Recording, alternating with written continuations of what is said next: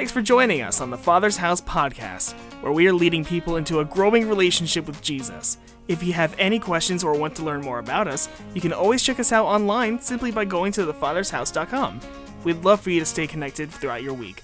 Now let's go to this week's message. Well, good morning, Father's House. Man, no rain this weekend. It's been amazing. So hot, though. so glad to have you in here this morning. So, uh, if y'all don't know me, my name is Eddie. I'm a student at the School of Ministry, and it's my privilege and honor to be a part of the teaching team this morning. Pastor Terry and Anita, thank you. Um, I want to welcome our online church. I'm sure Pastor Terry and Anita are joining us through that method as they're out of town um, and enjoying some much needed rest as they uh, do a lot here at the church. So, OC, welcome. Good to see you. Um, y'all want to grab your Bibles, grab a cup, get your coffee. Um, let's pray. Father, we thank you for your word this morning and that you're using it to change our lives and guide us in the direction that you would have us follow. And that's after you. So thank you again for your word and let it do what it needs to do today and form us into the next us that we're to be. Amen. So, how many of you are ready for some fun this morning? Yeah, all right, good, good. Um, well, uh, kind of fun. We got a pop quiz. How many of you ready? All right, so we've got some historical figures that, uh, that, I, that I picked out. So I'm going to go through a slideshow here. And I um, just want to see if any of you can pick out the names and kind of what they're about. So we're going to start off with Giovanni Belzoni. Anybody recognize him? There we go. Bernardino Drovetti, Heinrich Schliemann, Mel Fisher. Ah, some of y'all might know him. Philip Masters, Robert F. Marks, and H. Charles Beale. Ringing any bells for y'all? I know they flashed across pretty quick, but if you know any of these names, you should kind of understand the kind of where they're grouping in. So let's move on to some other maybe not so historical figures. Uh, let's start off with Nathan Drake. Maybe Jim Hawkins or Dirk Pitt, Ben Finnegan, Harry Steele, Fred Dobbs. Uh, Richard O'Connell. Hey, I heard it. Laura Croft. Allan Quatermain. And, whoa, who's that? Go back there. Who's that? Come on, y'all say it. Indiana Jones. So maybe do you see a theme here? What do they all do? What do they all hunt after? Treasure, right? So believe it or not, that's what we do as well. We're always seeking treasure, but what's different about these people is that all of them had the one thing in common is that they gave up everything literally everything else to become aficionados, experts in the field of finding the lost treasure. Right? So today we explore two parables that tell us the same tale relentless treasure seekers who gave up everything in pursuit of their treasure. Y'all grab your Bible, you got your smartphone, your iPad, hard copy. OC already got me at home. So, y'all say, I, I give, give up. up. I give up. Yeah. So, heaven's kingdom realm can be illustrated like this A person discovered that there, has, there was a hidden treasure in a field. Upon finding it, he hid it again. And because of uncovering such a treasure, he was overjoyed and sold all that he possessed to buy the entire field just so that he could have the treasure right? And we're in Matthew 13 44. 1345 states that heaven's kingdom realm is also like a jewel merchant in search of rare pearls. Verse 46 when he discovered one very precious and exquisite pearl, he immediately gave up all that he had in exchange for it. So, what is treasure? We kind of see it here. Jewel merchant finds a pearl, somebody's trespassing. Whoops, I found something, right? So, treasure is an accumulated wealth in the form of either money or jewels, something of great worth or value, a collection of precious things. That's what the dictionary says that it is. But it can be so much more. And what we see is there's two tales, even though it tells the same, of who finds the treasure. The first one in Matthew 13 44 is unintentional. Just kind of trespassing, kind of rolling through the land. Oh, hey, I found it. But guess what? He couldn't have it because he didn't own the land. So he had to sell everything so he could own the land and have the treasure. And that rings true even in today. If you, if you find something, whether it be below the ground or beneath, beneath the ocean, the owner has rights and has to release those for you to be able to own the treasure. So typically, you go buy the land or you find a mediated agreement if you find it under the ocean. And then the second one is the, the merchant. He was an expert, knew exactly what he was looking for. He found a great pearl, a good one, a better pearl. But when he found that one, above all else, he said, I'm done. I'm giving up everything for this one because it's worth it. Luke 12, 31 through 34 says, As you passionately seek his kingdom, above all else, he will supply your needs. So don't ever be afraid, dearest friends. Your loving Father joyously gives you his kingdom with all of its promises. Now, go and sell what you have and give to those in need. You'll be making deposits in your account in heaven, and an account that will never be taken from you. Your gifts will become a secure and unfailing treasure, deposited in heaven forever. Where you deposit your treasure, that is where you fix your thoughts and your heart will long to be there also. Another writer translation states, Where your treasure is, that's where your heart is. Right? So, where's your treasure this morning? Treasure something that's formed deep in the earth, right? The pressure pushes and grinds away and takes minerals, makes them into something that is so rare and valuable. But what makes it rare and valuable? Oh, there's plenty of it under the ground. It's that somebody took the work to dig under, and it's just not found anywhere. You have to find it specifically somewhere. But we have this treasure in earthen vessels, that the excellence of the power may be of God and not of us. We are hard pressed on every side, yet not crushed, perplexed, but not in despair, persecuted, but not forsaken, struck down, but not destroyed. So, that treasure in our earthen vessels, guess what? It's not on the surface, but it comes out. How? Because that treasure is formed. There's that immense pressure. Life puts pressure on you. When the heat is on, what's forming inside of you? What's going to come up out of you? When you get those irritations, do you let God kind of start forming some good things in you? Or do you just kind of let it become bitterness? It's in the heat, the pressure, and the darkness where that treasure is formed. Y'all been through some storms in dark places? Guess what? God is putting some great things in you that it would never happen any other way. Kind of like Elisha.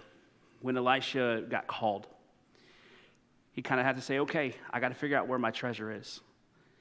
Elijah comes, he's like, hey, let me throw my coat on you. In those times, it meant, I want to tutor you. Okay. I want to give you my blessing. Right. So Elisha, he's got a family.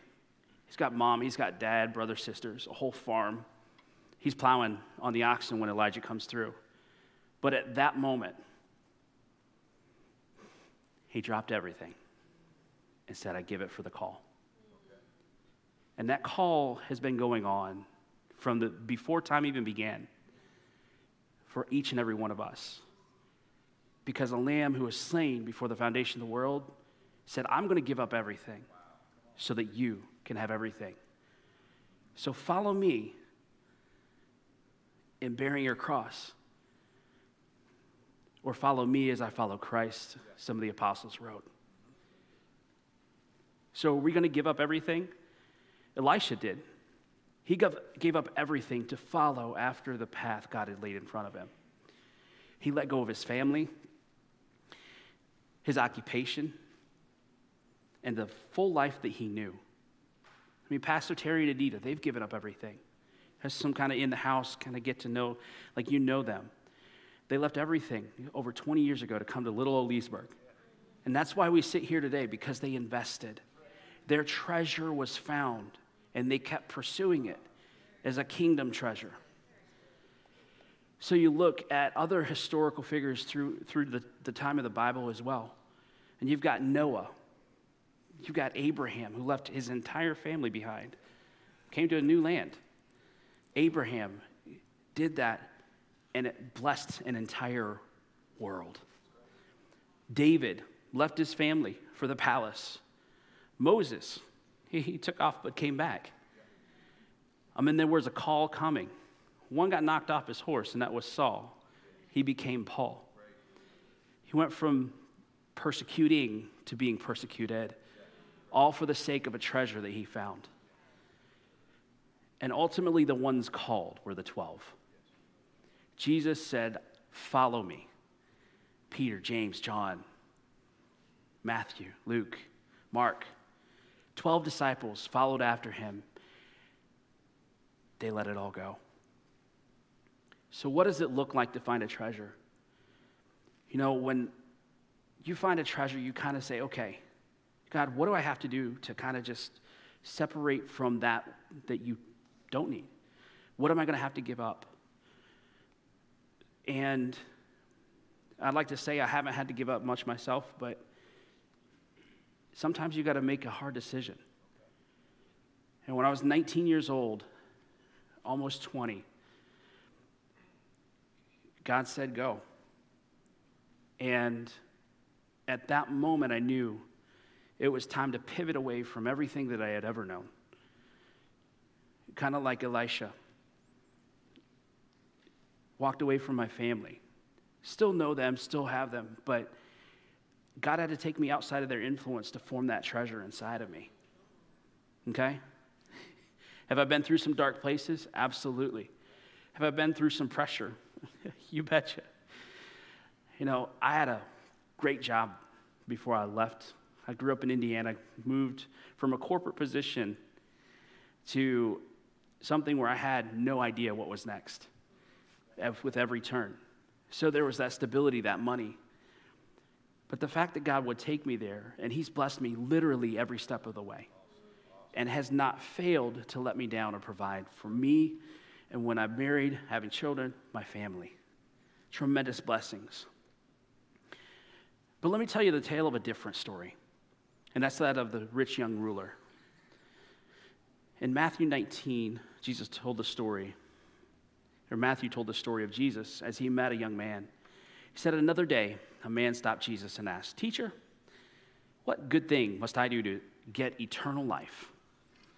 And Jesus replied, Why do you question me about what's good? God is the one who is good if you want to enter the life of God, just do what he tells you. Right? And the man asked, Well, what particularly? And Jesus said, Don't murder, don't commit adultery, don't steal, don't lie, don't do bad things. Honor your mom and dad, love your neighbor as you do yourself. So the young man replied, I've done all of this. So what's left? Jesus lays the hammer.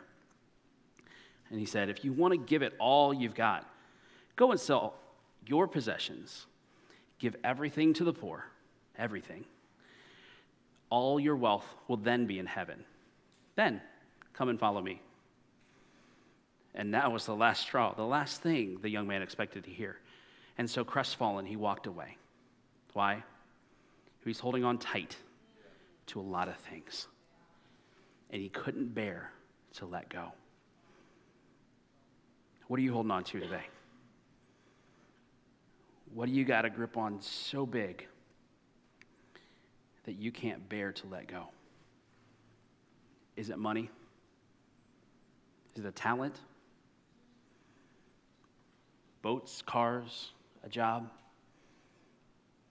Maybe it's asking you to compromise and do some maybe morally unethical things. This I promise you. And Jesus summed it up in, in four words. My version love God, love people. That's it. And here at the Father's house, we wholeheartedly believe in that idea. Because first things first, because He first loved me, I gladly give everything. So let's talk about what's next. What's next for you? Matthew wrote in chapter 6, verse 33 But seek first the kingdom of God and his righteousness, and all these things shall be added to you. It's the best exchange you could ever have. God, I give you this relationship. And he turns around and gives you so much of a better one. God, I give you my job. And he provides all your needs in unexpected, amazing ways. But if you're having trouble, maybe the next step is celebrate recovery for you. And celebrate recovery is an amazing place that we have here at TFH. It's for people with hurts, habits, and hangups.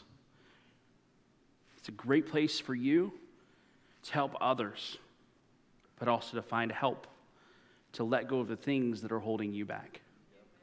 Right? I know a lot of people that have been through Celebrate Recovery and still continue. Because you know what? You got to have a community that helps you in every step of the way. Remember how we said I give up earlier? Why don't you go ahead and grab your connection card this morning? Go ahead, grab a connection card. And on there, just think of something that may be holding you back from all that God has for you, that maybe you can let go of. And say, I give up, and then fill in the blank. Online church, let's hashtag it. Hashtag I give up. Father, we thank you for the treasure that you've given us the talents, the resources, and everything else in between. Let us not hold on more tightly to those than we do you. In your name we pray. Amen. Amen. Check out this video.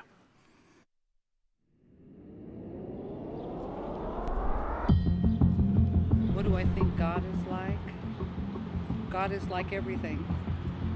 Our whole being, our whole universe. Perfect. I guess you could say perfect. I don't know. I, have heard both sides and I'm kind of in the middle. I don't think he or she has a sex.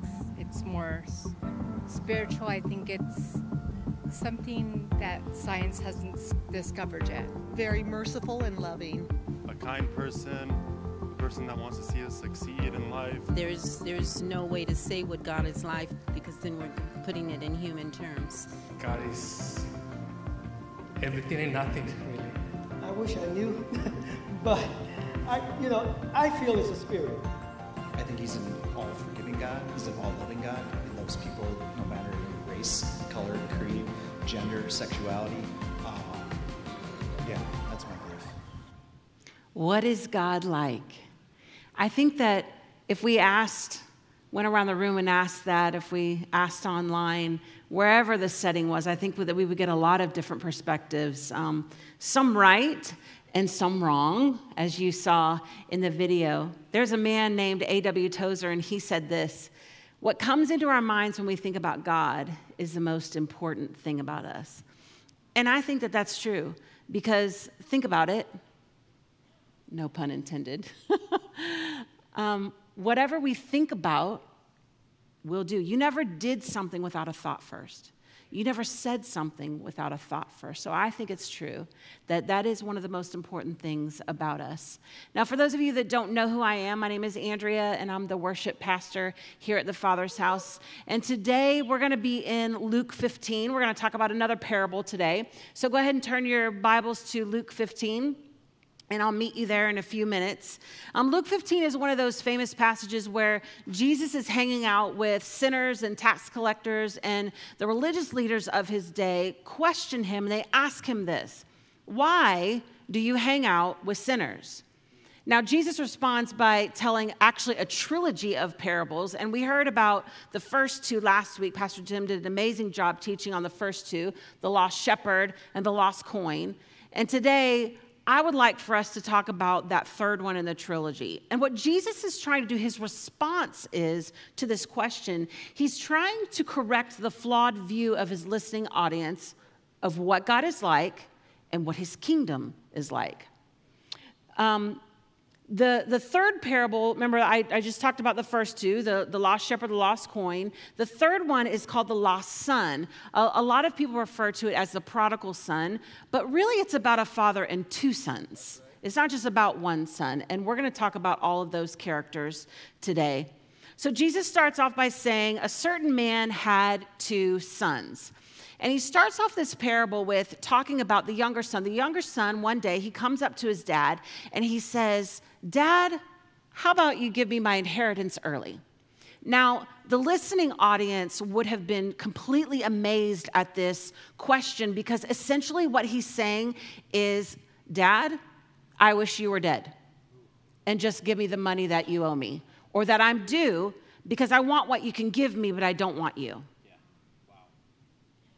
Now, in Jewish culture, that would have been very, very, very offensive. I think we can all say that it's pretty offensive in any culture. I mean, dads, correct me if I'm wrong, but if your son came up to you this afternoon and said, Hey, dad, um, how about we just pretend you're dead and you give me all of my money now? I'm pretty sure you'd look at him and say, uh, How about we pretend you're dead and you go to your room? How about that? There'd probably be some other choice words, but we're going to keep it G rated today. I know there'd be some other choice words that I would have. But not the dad in this story. He doesn't, he doesn't respond that way. He shockingly gives the son his inheritance. And the younger son, he takes, he takes all of his inheritance and he, he goes off to a foreign country and he spends all of the money. He wild living. He, he, he, he, he spends his time with prostitutes and, and he's just going nuts out there. And he gets to this place where all the money's gone and a famine hits the land. So now he has no money. I'm pretty sure probably no friends because the money has run out, right? No money, no friends, and he finds himself asking for a job on a farm tending to pigs. Now, right here at this point in the story, it would have been as if the air was sucked out of the room because the Jewish um, culture, in Jewish culture, they, they weren't allowed to eat pigs, let alone tend to them. So sad, I know, no bacon. No wonder they were uptight because bacon makes everything better. But in their minds, the son in this story had sank to the lowest of lows. But in this low spot, scripture says that this is where he actually comes to his senses. Can I tell you that we don't often readily recognize this as a scene as God's grace? See, in one version, it actually says, and no one would give him anything. He had nothing. But we don't recognize this as God's grace. But oftentimes, in His grace, He will allow us to exhaust ourselves He'll allow us to hit rock bottom, to realize that what we were seeking after, that what we thought would satisfy us, never could, so that we would come to our senses. I want you to do me a favor this morning. I want you to close your eyes for just a moment. Because I want us to actually place ourselves into this story. And I kind of see it like this as I was as I was reading this parable over, and, and I thought to myself, you know, here's this younger son, and, and he's, he's, he's come to the end of himself. He's got no money, he's got no friends. Nobody would even give him anything if he was begging out on the street. He's starving, he's contemplating eating the pig slop. And he comes to his senses and thinks to himself, My dad's hired servants are eating better than I am. And maybe he's walking around the farm one day, and you know, in every good storyline, in every good movie, there's this moment where the theme song comes on, and the main character, or one of the main characters, begins to get real reflective on their life. And that's sort of how I see this. So picture yourself. He's, he's, he's in the barn. He's, he's, he's walking around. He's, he's, he's finally coming to his senses, and he looks off into the distance and he sees a stall that he's never gone in before. So he walks over and he opens up the door, and to his surprise, he sees a piano off in the corner of the stall. And he thinks to himself, I'm going to sit down. And maybe, just maybe, he would have sang a song like this. So, in this desperate, disgustingly low, yet clarifying moment, he realizes that even his dad's hired servants are taken care of and decides that he will go back to his father So he drafts this speech of repentance that he has sinned against God in heaven, that he's sinned against his father, and that he's no longer worthy of being called his son, but is going home to ask his dad for employment. I think that's significant because he didn't, he didn't go and ask to be a servant. Servants lived in the home, a hired servant didn't. So he thought he was so far gone that he couldn't even ask to live back in the Father's home. Now, remember the audience that's there. Remember, you have the Pharisees, and they're, they're thinking to themselves, I, I really believe that they didn't like the first two stories that you told last week, Pastor Tim, because each one of those stories ended with there is more rejoicing and there's a bigger party in heaven when one sinner comes back home, right? They didn't like that. But this story, this the beginning of this story, they could get behind this. They're like, oh, this dad's gonna get him. You reap what you sow. He deserves to be punished to the fullest, wasting his dad's hard earned money like that, rolling around with prostitutes and pigs. He deserves what he's getting ready to get.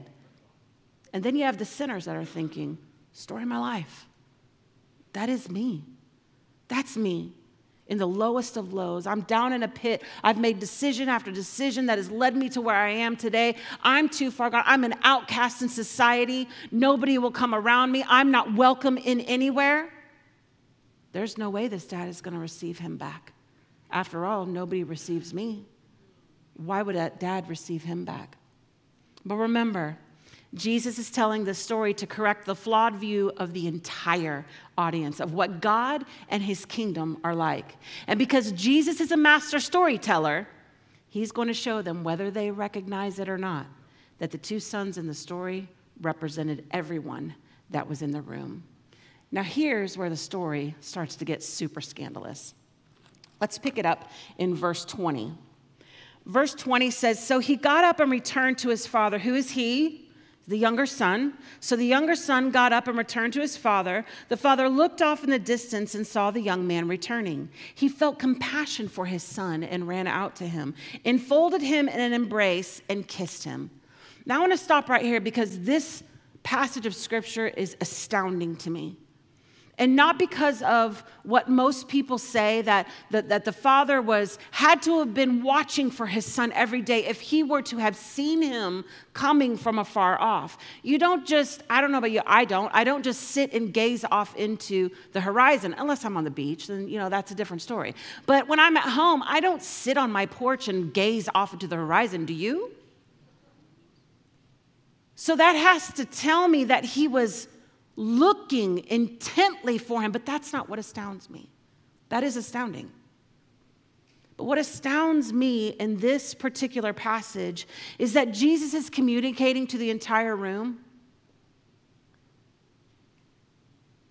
that when you find yourself in that moment of shame, guilt, regret, find yourself in this place of, of sin and, and, and just this going around the same mountain over and over and over again, you can't seem to get off the wheel. Do you know what the Father feels towards you when you look in His direction?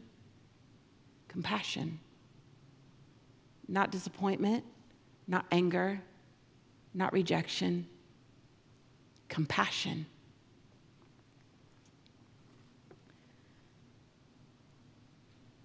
Verse 21 says, The son said, Father, I have done a terrible wrong in God's sight and in your sight too. I have forfeited any right to be treated as your son. But the father turned to his servants and said, Quick! Bring the best robe we have and put it on him. Put a ring on his finger and shoes on his feet. Go get the fattest calf and butcher it. Let's have a feast and celebrate because my son was dead and is alive again. He was lost and has been found. So they had this huge party. At this point, the Pharisees would have been going, What the what? What is going on? Didn't expect that one coming, right? They would have been like, What? First of all, Jewish men didn't run. They didn't run. The patriarch didn't run because he would have been wearing something that looked like a robe and he would have had to gather it all up, hike it up, and sh- exposing his legs, and that was considered to be undignified. So he, he, the fact that he ran was mind blowing to them.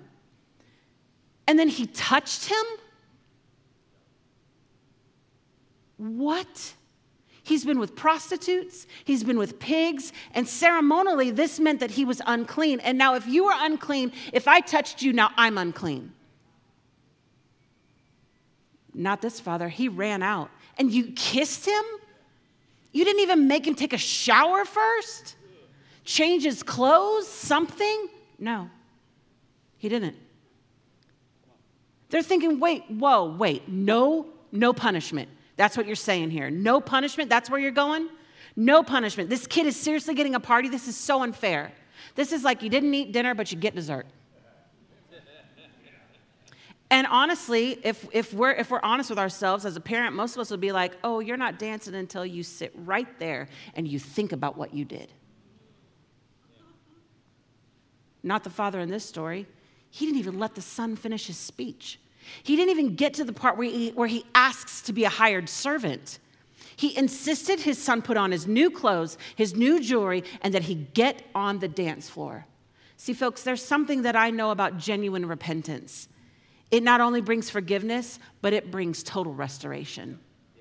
Those three things the robe, the ring, and the shoes, they all represent something significant. I don't have the time to go into it, and I wish I did because his word is so rich and deep. But go and study it for yourself, and you'll begin to understand even more about this parable. But those three things tell me that he was restored. He wasn't just forgiven, he was restored. See, the father wasn't moved by the son's word alone, by his words alone. He was actually moved by his actions that were motivated by a humbled, repentant heart.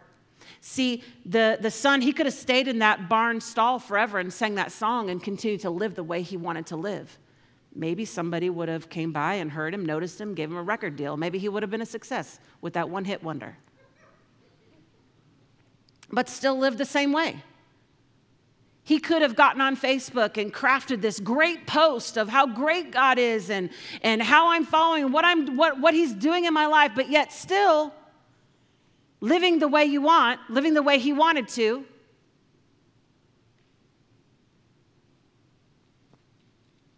No, genuine repentance see we think of we think of repentance as is that that we we we get alone and we we we pray and we say God, I'm so sorry um, for what I've done.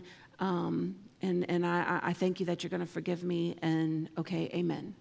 And then we keep doing the same things over and over again. That's not what genuine repentance is. Repentance means that I'm over here in this state of, of remorse and, and I've come to my senses and I, and I realize that what I'm doing is so far removed from the Father that I have to make a choice that I no longer sit in my sin, that I say, I'm done, and I walk the other way and I come over here, never to return back over there. That is genuine repentance. That is genuine repentance, and that is what the Father is drawn to. See, there's a verse in Matthew 15 that says, People honor me with their lips, but their heart are nowhere near me. Now, at this point in the story, Jesus introduces the older son. Verse 25 says, Now the man's older son was still out in the fields working. He came home at the end of the day and heard music and dancing. Side note if you can hear dancing, that is a rager. I mean, for real. Apparently, y'all have never heard dancing. He called one of the servants and asked what was going on. The servant said, Your brother has returned, and your father has butchered the fattest calf to celebrate his safe return. The older brother got really angry and refused to come inside. So his father came out and pleaded with him to join the celebration. But he argued back, Listen, all these years I've worked hard for you. I've never obeyed one of your orders, but how many times have you even given me a little goat to roast for a party with my friends? Not once. This is not fair. So this son of yours comes, this wasteful delinquent who has spent your hard earned wealth on loose women, and what do you do? You butcher the fattest calf from our herd. The father replied, My son, you are always with me and all I have is yours. Isn't it right to join in the celebration and be happy? This is your brother we're talking about. He was dead and is alive again. He was lost and is found again. Older son said, What? Same reaction as the Pharisees that we heard earlier. He's saying, This idiot, this son of yours has wasted all of your hard earned money. And you're just like, robe, ring, shoes, steak, get on the dance floor. Notice he doesn't even associate himself with being his brother. See, bitterness will cause you to elevate yourself and look down your nose at others. The older son's focus is on himself, what he had done, and what he thought he deserved as a result of it. Look at what he said. He said, All these years I've worked hard for you. I've never disobeyed one of your orders. But how many times have you even given me a little goat to? I really honestly read this as, But how many times have you even given me a little goat to roast for a party with my friends? Not once. Hmm. That's how I read that. There's a couple of problems. There's a couple of problems with these statements here. One, he says, I've never disobeyed one of your orders. Not true. Scripture says there's not one who's good.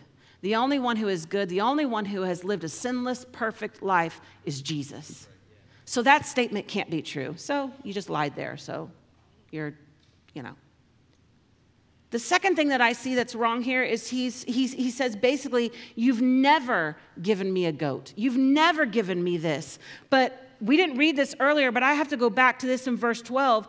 Um, the father when the, when the younger son came to his father and he said, I want my inheritance now, the father went ahead and distributed between the two sons their inheritance. He didn't just give the younger son his inheritance, he distributed it between both of them. And if you were the firstborn, what did you get? Double portion. I'm pretty sure he probably had several goats he could have. Uh, goat? Why are you asking for a goat? For you? Do you ever like read some of the stuff and you're like, goat? That's what you're going for? You want you want a you want a goat for your friends? I'm wanting filet mignon, people. I don't want a goat. Okay. But see, bitterness, jealousy, and anger will distort our views of ourselves, others, and God. Honestly, his thinking here is jacked up. This thinking, this, this speech is it's not father son language, it's master slave language, which honestly tells me he really didn't have a relationship with his father. The older son thought that because he stayed behind, obeyed his father, did the right thing, that he earned his inheritance. That because of those things, he should have earned his father's love, acceptance, and reward too. But no amount of righteous work will ever earn us anything. The older son lived in his father's house but he failed to know his father's heart. Jesus is giving us a warning here. If we aren't careful in keeping our heart aligned with the Father's heart, which is placing the utmost value on lost people, we will develop OBS. Not to be confused with IBS, OBS, older brother syndrome. Well, Pastor Andrea, how do I know if I've got that? So glad you asked. Here are three, just real quick, three, three symptoms that you can watch for to make sure that you don't have older brother syndrome. One is your first reaction to people in sin is anger. Second one is you resent that God hasn't done more for you. Or third, you underestimate the power of grace. Do you think either son deserved the, gra- the father's grace in light of either one of their behaviors? I sure don't think so. Um, honestly, my first thought was everybody's getting spankings with a belt and they're going to their room, they're grounded for life. But not, not the Father. His grace is boundless, and it's His to give, and it's not dependent on you or I. Remember, Jesus is correcting a flawed view of who God is, and He is not you or I, and He does not act the way you or I do. Because this is his nature, nothing you do or don't do can change who God is. It's interesting to me how Jesus completely cliffhangs the story. We, we hear about how the younger son that he comes to his senses and he returns back home to the father. He's received lovingly with compassion. The father is the father and the younger son, they're restored back to right relationship. But the story just abruptly ends right there. And we don't know about the older brother. Did he decide that he was going to come out of his pity party, stop pouting on the front porch, and did he go in? Was the entire family reconciled? Did he choose to say, ah, my brother is more important to me than anything, and that he's home safe? Did he rush in and grab the neck of his younger brother and say, Welcome home, and join him on the dance floor? We don't know because the story just abruptly ends there. And I don't think that's a mistake. I think Jesus was telling his listeners and us today that you can do good, you can follow the rules, you can even be in the house, but without a relationship with the Father, you're still lost. Both sons were lost. One was lost physically, but the other was just as lost because he left home in his heart. You can go to church, you can read the Bible, attend every life group, go to every conference, you can do all the things. You can serve, you can serve on every single serving team that we've got here. But if there's no relationship with the Father, and you allow anger, bitterness, jealousy, and envy to build up in your heart towards Him, your brothers and your sisters, you too will leave home in your heart, and you too will be lost. Bottom line is no matter how obedient you are, if done from a self righteous attitude, it's sin. And sin separates us from Him. God doesn't desire to have a relationship with you for what you can do for Him. Quite the opposite. He desires purely out of His love for you because He values precious things. And you and me and everyone who is lost out there are precious to him. Even the older brother was precious to him. What did it say? How did the, how did the older brother, or how did the father respond to the older brother? It said that he entreated him. He went out and he begged him with compassion come in. Come in and join the party. Come in and join the celebration.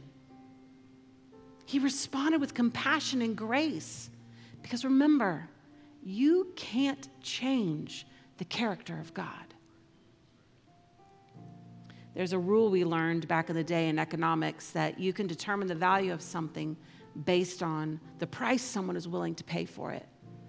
God the Father has placed the greatest value on you and on me and those that are far from Him in order for relationship to, re- to be restored with Him.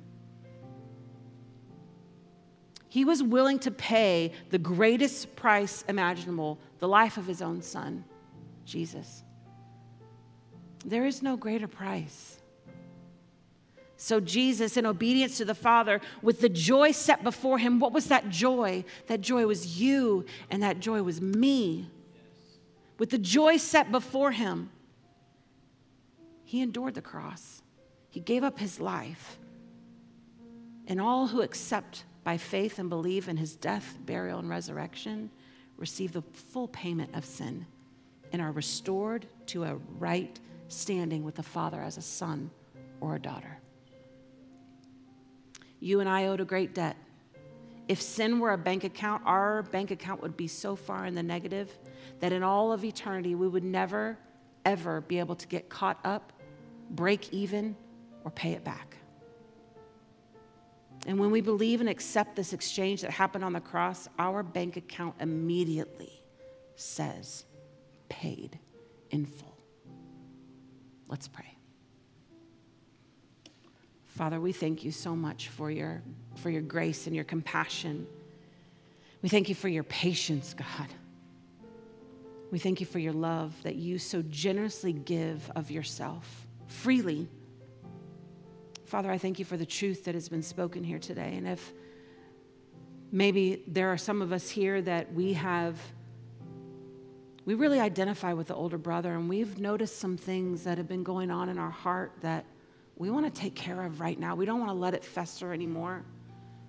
We want our attitudes to be corrected. We want mindsets to be corrected. We want we want to love the things that you love, God. We want to be passionate about the things that you're passionate about. So, Father, I pray that for those of us in the room or maybe watching online, that you really identify with the older brother. There's good news because the Father has grace and compassion for you too. And He'll show you the things that need to be corrected, and He'll lovingly show you how to do that. So, Father, I thank you for those of us in the room that are maybe getting real honest with ourselves. And, Holy Spirit, that you're illuminating different things in our lives. And I thank you that you're patient with us. And I thank you that you never leave us. You're going to walk right by our side. You don't, you you're not asking us to get everything cleaned up right now in this moment, but that we just recognize and that we choose to step on a path to change. Maybe you're here today and you have realized that you're the younger son in this story, that you have gone so far away from the father that you need to come back home. Maybe you're the younger son in the way of you didn't even know that there was a father that was searching for you all along. But you've come to your senses today. And you recognize that you're in need of a Savior, and He's here waiting with open arms to receive you with compassion and grace. See, there are two places that we could spend eternity. One is in heaven with God the Father for all of eternity, enjoying the blessings and the presence of all that He is. But there is another place, and it's called hell. God the Father did not design hell for you or for me. He designed it for Satan and the angels that fell. See, God doesn't send people to hell, people choose to go. And I want to give every single person in this room an opportunity today. Those of you that are watching online right now, maybe you'll be watching it later. I want to give you an opportunity in this moment to make a choice because God is, is here. He, he's already done it. He said it is finished. Now we just have to choose. So maybe that's you today that you're like, I give up, like Eddie talked, I give up.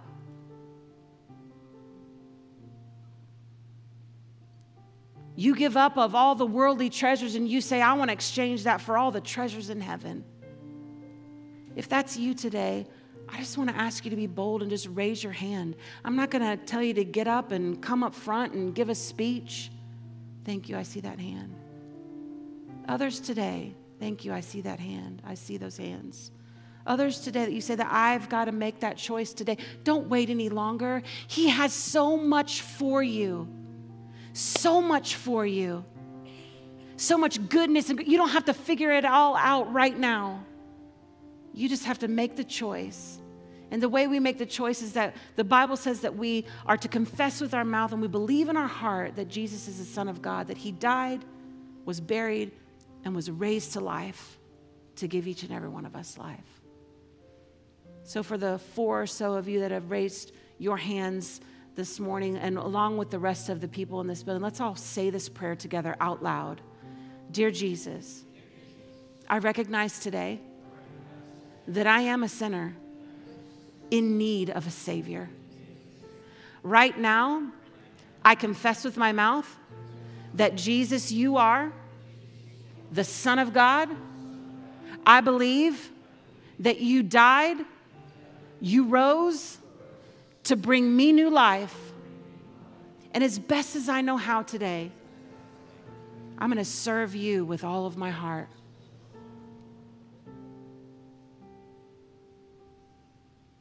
Father, I thank you for these people that have said, you know, I'm not going to be stuck in, I, I see a way out, and the way out is you, Jesus.